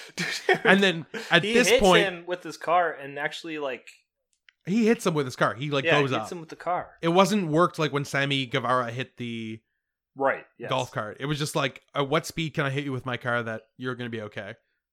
And That apparently, was- like in the aftermath, uh, like I watched. Uh, for those of you that are very as into GCW as we are, as much of fans as we are, if you pay attention to their uh, Instagram, Brett Lauderdale's been posting uh, GCW merch sales where he goes on Facebook Live and just sells like from their inventory different merch. and different things that aren't listed on their web store and it was really as someone who loves re- buying wrestling merch and someone that like gets a lot of like thinks he's funny as a commentator uh like it's great to watch i would highly recommend i watched the whole it was like two hours maybe the whole two hours of him doing it uh but yeah it, learn learn to draw, everybody, is all I can say. he So you can get something good done while you're. while you're watching Brett Lauderdale sell things on Facebook. Well, but oh, but anyways, I started saying that because he and that someone asks if JJ Escobar is okay, and he mentions that he was fine. Well, at first he says he goes on for a little bit and makes a joke about how he's not okay, but uh, then ultimately says he's fine and that he that's like just he's known for doing that kind of stuff. Like like basically like this point- jackass quality, like jackass style stunts. Right. At this point, uh, Schlocko starts to tape Escobar onto a chair. Joey Janela's like, "This is like I, this is like something I've downloaded on fucking LimeWire." yeah. He's like, "I don't want to see this fucking Taliban execution." Yeah. His commentary was so funny. That made me laugh so hard. It's just That made me laugh so hard. comparing it to like a, yeah the uh like the yeah like execution videos on LimeWire. Oh Well, God. they literally strap like a firework to this guy, And light it off. I was shocked, honestly. Rewatching it, it was okay, but when it first happened, I thought like I was like waiting to see if there was like pieces of this guy. Yeah, Like, it well, when you don't know it's me. coming, yeah, it's it's a hard it's a hard watch made easier by Joey Janela's hilarious commentary. And But he was like, he was not happy with this. I don't think he was like, he's like, God damn it, why did I jump off of a roof into a fucking truck full of light tubes? Why the fuck did I do this to I, everybody? But see, in retrospect, I was thinking about it, and that's just his comment. I, I like I I think that's his he commentary character for GCW now because he's like an AEW superstar being featured in sick matches uh, on TNT and is one of the people that helped establish GCW. I think him coming back now, him being the heel commentator, is the perfect like position for totally. him. Like oh yeah, yeah, it's it it it, it like I, while we were watching it, I definitely was like, oh my god, I hope that guy's okay. It took the the big some of the big spots really like were hard for me to digest. Joe Janela's commentary made them funnier, and in retrospect, just the whole event from top to bottom, such an incredible event, so funny. I would say maybe you're not going to see anything like it. one of You're my not favorite see events anything of like. the year. Uh, yeah, I, I mean, just from a production standpoint, and the fact that we got to see like a, a guy walk onto like one of those kids' houses to like do And a move and it. just like fell right through it, like moments like that. yeah. This event overall was really great. I wish I was uh, in Moncton, New Brunswick, with the two of you enjoying Swiss Chalet while watching this. We did order Swiss Chalet. Um, Saint would not deliver to Riverview. We were scandalized, absolutely scandalized. I think But, Swiss uh, Chalet is slightly better, anyways, so that's okay. I think you're absolutely wrong about that. You do not get half a hamburger bun from Swiss Chalet to dip in your gravy. yeah, but So, Swiss Chalet's ribs cannot be fucked with. This is a very like niche. This is a niche. Okay, well, we're not. If I, we're talking about ribs, fine. But if we're talking about a quarter chicken dinner, I'll take Saint I never get this quarter chicken dinner from either place. Well, you get the piri piri chicken. Yeah, That's like a quarter chicken dinner, but it's just a barbecue one. you got me there. We'll be right back on talking rotisserie chicken. Dude, yeah, I can't Any- wait. I am legitimately stoked to be in Moncton, New Brunswick in December for Swiss Chalet, Saint Hubert's, and All I can say is don't don't count those chickens before they're hatched, Mister New York City boy. yeah, I don't know. I actually legitimately don't know if I'm going to be allowed to come into the country at that point. We'll see. Whenever we do record a live episode, it is going to be extraordinary. Absolutely. Thomas will be a special guest. As I sh- I texted you the other day, I found a Stone Cold a CD-ROM of a Stone Cold soundboard. I haven't tried to upload it to my computer yet, but if it works, sound drops are incoming. I wish that they could be possible for every episode, but I think that they would get maybe I would go off the rails with them, I think. So it's You are gonna go off the rails. when we're in You're gonna like make your point, and then you're just gonna be like, and that's the bottom line. I'm gonna be like, all right, John. that is what's gonna All happen. right, John, we get it. You're gonna interrupt me when I disagree with you. Speaking of disagreeing, uh, we watched AEW Fighter Fest Night Two Night two. this week. So sick. Did you skip over Dark again? I skipped over Dark. All of Dark? Even knowing Dar- Dr. Luther and Cass? Please enlighten me on Doctor Luther's contribution to the Uh, world of I- wrestling this week. it's really not even worth it's almost not even worth talking about but uh dr luther faced kaz the one match from uh all of dark again that i would say was stand out that you missed that you would really like brian pillman jr made his debut versus shawn spears Against my boy Shawn Spears. shawn spears gets a really big win and taz points out that spears is on a non-stop dominate i don't know why he said it that way Because he's but he weird. Yeah, he doesn't yeah. get the phrasing. Spears is on a non-stop dominate. He's got a date And- with destiny. That's I'm pretty much word for word what he said, and uh, that match was great. And Serpentico versus Scorpio Sky was very sick. Serpentico is that like luchador with the cool mask. Yeah. Uh, the one singles match between them, Doctor Luther versus Scorpio Sky, is what you would think it would be. Very slow, very plotting.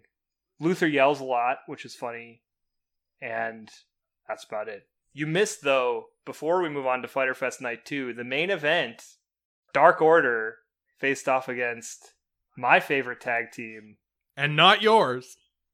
Brandon Cutler and the Librarian. Dude, Cutler does a huge moonsault to the outside. And These dudes need to join the Dark Order. Was there any development in that? not particularly. I mean, Dark Order 1, end of the show. They should recruit them. That should be a long-term story. I think that that's probably. That seems like Too many tag happen. teams. You gotta separate the wheat from the chaff in the tag team division. That's what I'm saying. It's too Dude, this whole. too much of these natural nightmares clogging up the fucking pipes of the tag team division. Speaking of tag teams, the whole night was a night of sick tag This was a- matches. a- Omega a and love Hangman letter versus to- Private Party. Omega and Hangman versus Private Party on any other night would be the match of the night. It was fantastic. Kenny was really savoring his entrance. I was cons- I was like, okay, are they dropping it here? I'm really waiting for them to drop it. I really thought that they were gonna give it to the best friends, and then I thought, oh, maybe it's a Private Party because they're getting this big push with Matt Hardy, like put it on somebody new. But uh, they did manage to retain. But it was a fucking great match. Uh, my, Yeah, my It I th- I thought that they could win. I thought Private Party could pull out a win, uh, where like an upset they'd win. have two surprise upset wins on the Elite. yeah. I think would be interesting. Who is going to take the belts off of Omega and Hangman? Who can stop the path to Cage? Um, who's gonna do it? Um, it's gonna be the Bucks or FTR. It'll be FTR. Do you think? FTR, you think? Yeah. FT, FTR versus Hangman and Page, and then Page joins up with them. Before I thought Cody would be the fourth guy, but I think it's going to be Shawn Spears. Yeah. Oh wow, Spears, Hangman, Spears, and Page, FTR, and FTR. with Tully as their manager. Yes, That is going to be sick. the four horsemen of AEW. then, do you think by then Spears will have a nice lush mullet? I think he will. Yes, he will look like one of um It's Von th- one of the? Freebirds in the '80s. In that in the opening of the opening of Highlander that I sent you that you'd never seen. Yes. Oh my gosh. Totally. Why That's can't Russell Mulcahy direct every wrestling match? just swooping, swooping aerial shots, and oh my god! I wanted to just, I wanted that wrestling match to go on. Instead, it turns into a sword fight between. Yeah, I've not seen the whole movie. I wish that the entire film was that open. Like Literally that has nothing to do with wrestling whatsoever, and they put so much care into photographing like the Freebirds and yeah.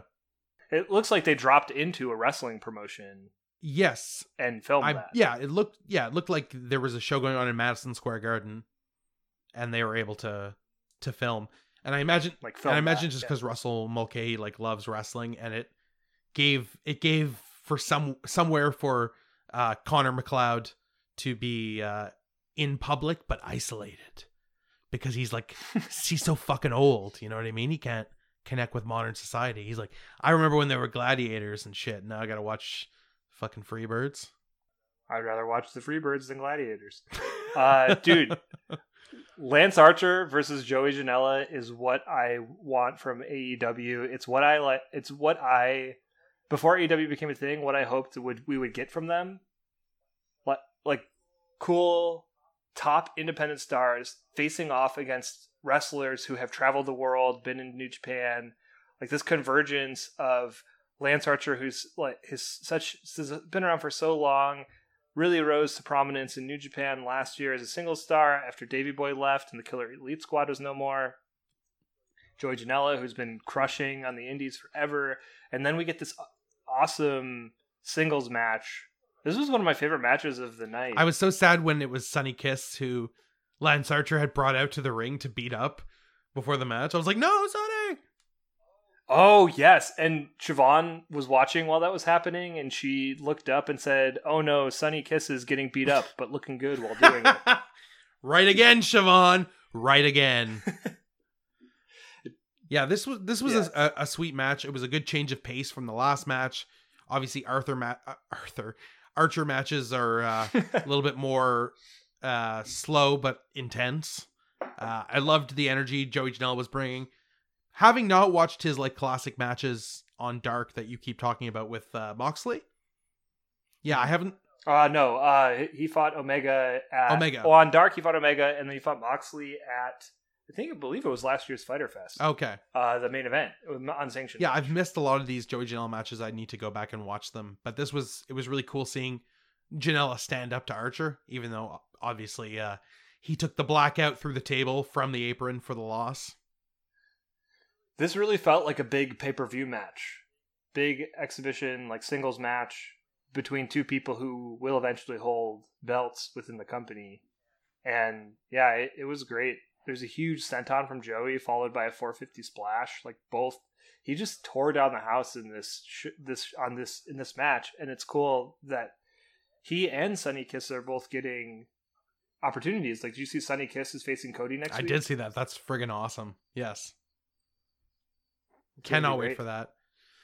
Um, Taz came Oh, out. huge reveal incoming. Yeah, Taz comes out with the FTW. I thought he had the. you don't look impressed. No, I just I thought he had the uh, WWE Hardcore Championship, even though it made no sense that he would.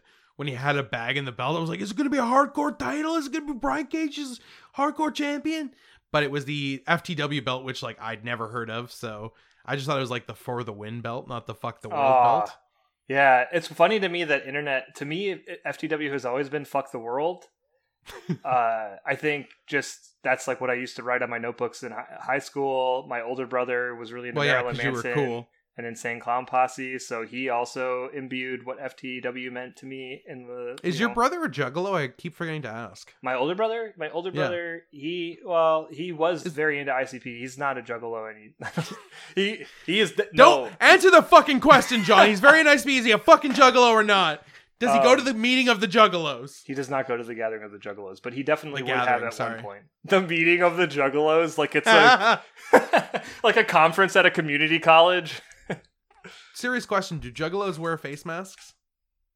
Oh, do, they definitely do, and I don't know. Yeah, they, they. I'm sure. I would guess that ICP is pro face masks, and Juggalos are too, because they're very supportive. They're very uh, anti a lot of the racism that's happening in the states right now, and very outspoken about it. They recently don't released. fuck with that racism. They- don't because they're all about family. They recently released a, shirt uh, of their the like uh, one of their characters burning a Confederate flag.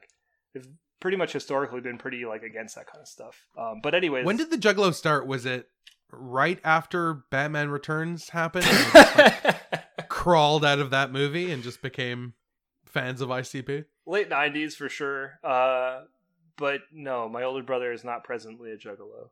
He might Alright. throw on ICP as a throwback to his younger days. Uh, yeah, the, the the it's so cool that he brought back oh for the win FTW. Got it. Yeah, that he brought back the fuck the world heavyweight championship belt because the the for those of you listening might not have known he Taz made that belt because he wasn't getting title shots against Shane Douglas and because partly because Shane Douglas was hurt and then partly because Shane Douglas just wasn't giving him like title shots and Taz was rising, rising to prominence. So after Shane Douglas was out for a while, Taz created the FTW Heavyweight Championship. So that way, when you would say the full title, it would say "Fuck the World Heavyweight Championship." So it's like dismissing the actual ECW Heavyweight Championship and the via his created belt. Then he eventually goes on to unify them both, which is how he holds the copyright. Because when WWE bought ECW, they bought ECW with the ECW Heavyweight Championship, but the FTW I maybe was never. I mean, it's ECW, so maybe they just never copyright the belt. Maybe it, Taz copyrighted it because maybe it was his idea. Uh, but what a cool Yeah, they never they never held the copyright, is what I read. what a cool throwback to ECW for people that love Taz like me, and a perfect title for Brian Cage. Well, it's good to get a, a belt on a heel. Yes, and a belt that actually isn't recognized. Like I think it just think- adds to Brian Cage's character. But is he going to put it on the line? I mean, he did. Sabu won it back uh, from Taz, but Taz willingly let him win. Don't remember all of the details of it, but Okay. uh, I wondered if it would be like champion versus champion, all belts on the line at Fight for the Fallen next week. oh, oh my gosh, Mox would be a cool person to hold that. Also, Man, Mox two belts. do you think he's going to be? I thought that didn't. Do you think he's going to be cleared to wrestle next week? Is he cleared to wrestle next week? Do we know? Look, it's looking good. Hmm. They've they've still announced it, and they had a week to go, so I hope so. it's so. looking good. Yeah. Um, next up we had oh, just probably the best match in the history of Dynamite. Yeah, I agree. I actually, and now that we have a few days past, it's Friday. It's been two days since we watched it. I agree with that. Best match on Dynamite ever. FTR and the Young Bucks. Again, just the storytelling that's going to to quote Ricky Morton here, the storytelling that's going into this match. Like there's there's so much going on. There's so much extra wrestling stuff going on. FTR and the Young Bucks have been feuding for a long time. We're expecting them to clash at some point in AEW. It's going to be the biggest tag team match probably ever in the history of AEW. Um, but for now, they're cooling that down by having them wrestle together, sort of have each other's back. So it's like if you didn't follow that whole that whole thing, they're they're giving A new story. Mm. Like a new story- New story. little exactly 100%. So that's cool. FTR also has heat with the Lucha Bros for saying that they never tag. They need to learn to tag. Uh, FTR have heat with Butcher and the Blade because Butcher and the Blade were fighting the Young Bucks when FTR first debuted, and FTR wanted to keep the Young Bucks in prime shape, not getting jumped by anybody. So How there's much? a lot going on to the story. How much? Yeah, like there's so much nuance in the story. Like Lucha Bros, quick, very agile. Butcher and Blade, power guys. FTR, power guys. Young Bucks, quick and agile. Yeah, We've- perfectly matched. How sick did like fucking Pentagon uh and Phoenix with their masks look great next to the blade? Oh my gosh! All three of them wearing masks. Yeah, Jesus looks Christ. so cool together. And we just- we joked it they need to change it to Death Pentagon so they can bring in Butcher and the Blade and make it a five man. that would be a perfect. That's like my present day and childhood, like the faction of my dreams. Like cool. That would be cooler than. Lij. They yes, that they would rival Lij. That that would be tough. Yeah, I don't know. And Like, then they could do an then they could do a super card oh my god, with Lij, which was let's name it out Sanada, do it in order. though. Shingo, Can you do it in order? Naito, Naito, yes, um, it's in the Evil, Naito, I right? Bushi, Evil, Sanada, Be- Hiromu. Shingo. Hiromu. So there's Taka- six people Yeah, in there. there's six. Oh, I didn't know Hiromu was part of Lij. Hiromu, Takahashi. I must be asleep. I'm a little bit asleep. Yeah, well, we were talking about how he like Shingo, his big, big brother, was protecting him uh, in the oh yeah, yeah, yeah. Uh, and he like I sent you and uh, Thomas that photo of all of them with their uh, belts together: Naito, Shingo, and Hiromu. Lij has all of the belts.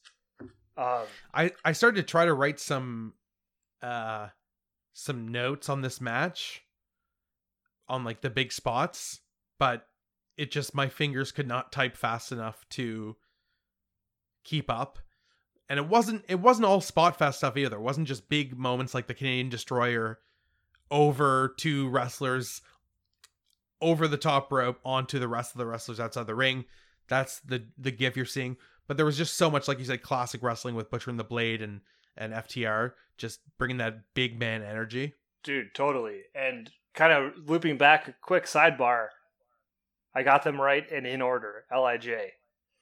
We know, John, you don't have to do a correction for being right. You do a correction when you're wrong. Uh, just to let you know, uh, that thing I said on the last episode, I was correct about all the facts I wasn't sure about. So never, never doubt yourself, kids. Oh it, yeah.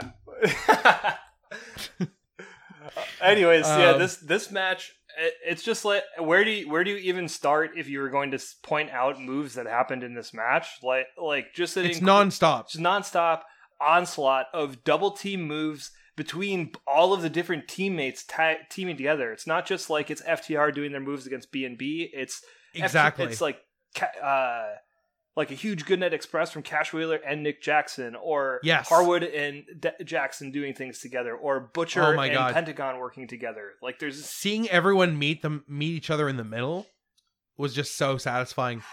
I, Yeah. I it took my breath away watching this match. Honestly, like when it was done, I just turned to my friends who have never watched AEW, and I was like, "It's not usually this good."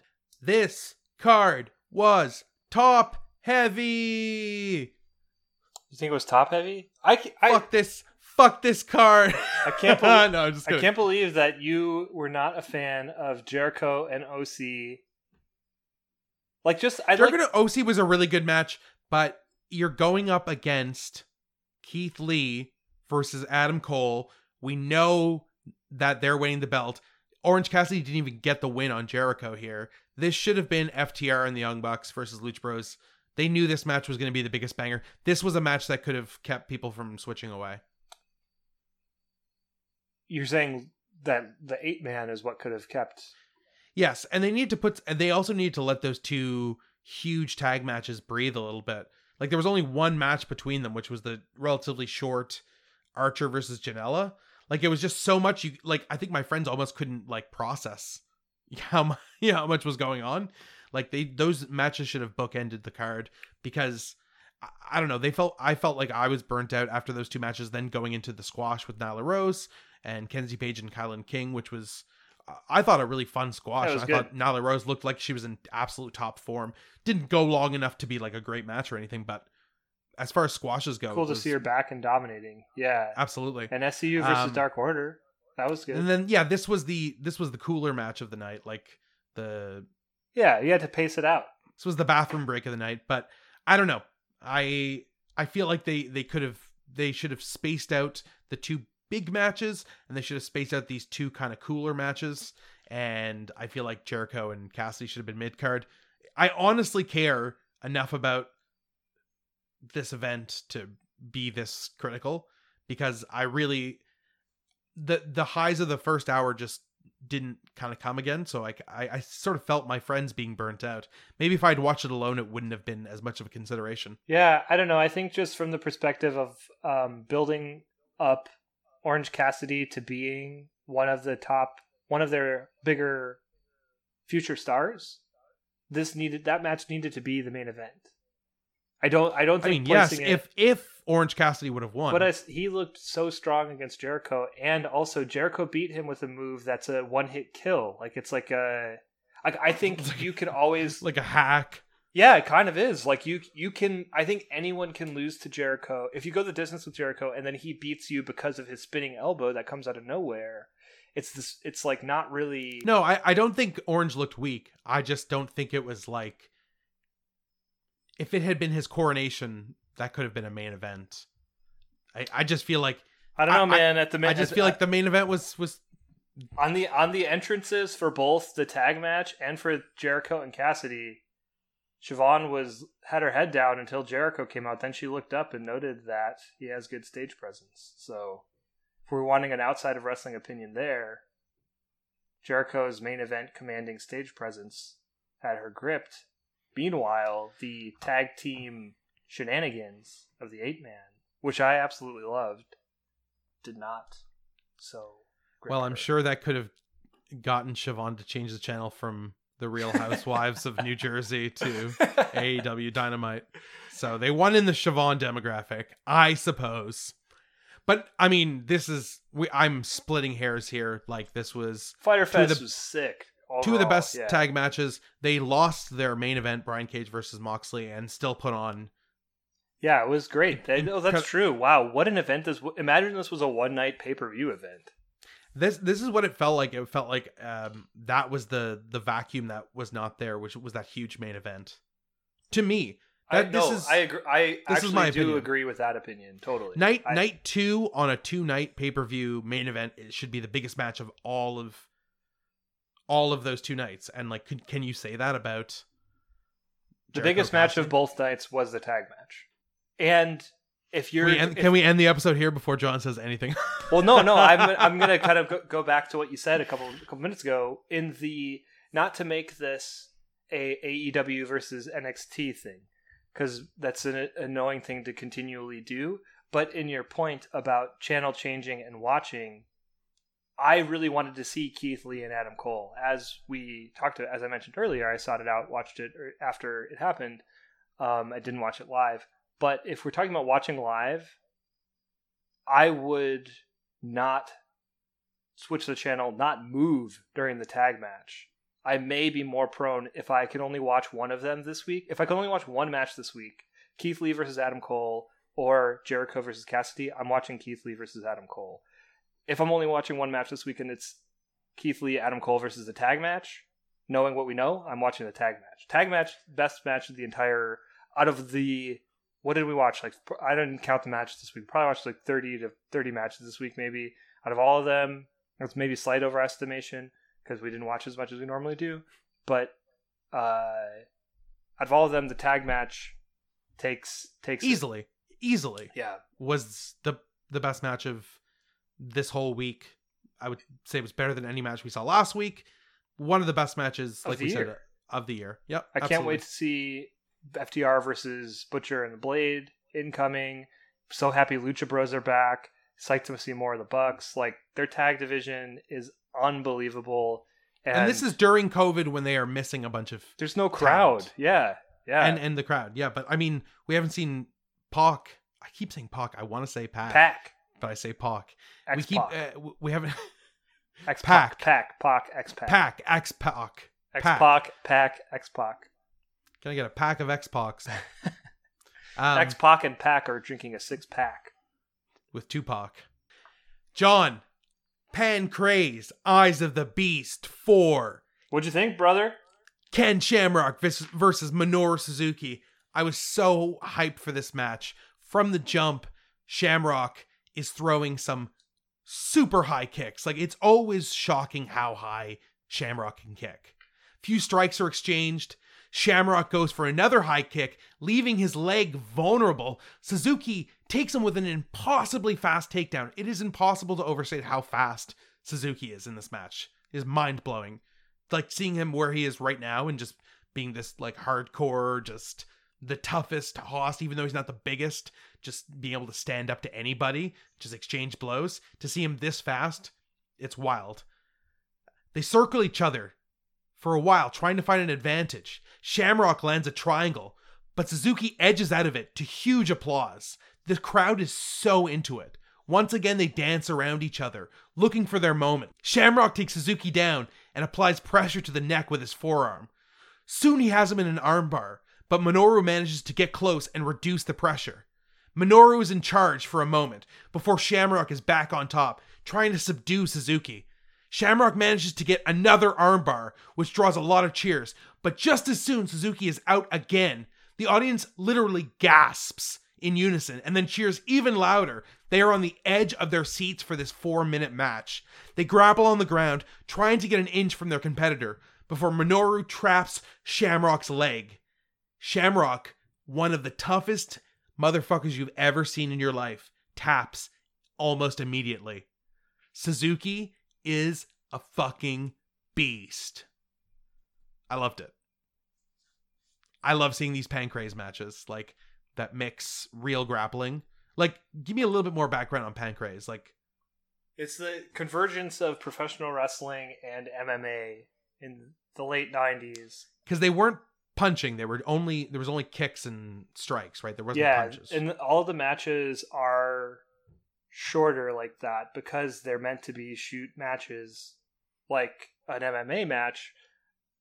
And oftentimes, it's this. I mentioned on on maybe our first or second show that it's disputed online. I've read a lot about it online, but disputed as to how much of it's worked, how much of it is real, how much of it is predetermined, or if it really is just like a UFC fight. And even just in that discrepancy, uh, disagreement, discrepancy between everyone, between the history of it, it's interesting to me and so fun to watch for that reason because you know they're gonna the matches are gonna be brief, they're gonna be intense. It's like I don't know. It's like discovering, like when I first discovered it and started watching different Pancrase matches. It's like discovering like a new like record or something, and you have these like two songs that you love that are three minutes, and you know Mm. that's that's what I like about it as a wrestling promotion is that the matches It's like a punk wrestling promotion. yeah yeah totally yeah it's like it's like finding a seven inch that you love that you play on repeat over and over again you watch over and over again and I want to catch up with so many of these now. and they're so digestible like the match you watched i think it was four minutes tops uh Yep. Well, it was actually only two and a half minutes of action. yeah, actual like fighting before as they get to Yeah. the ring. And the original inspiration I've read a few different times was uh Inoki fighting Muhammad Ali.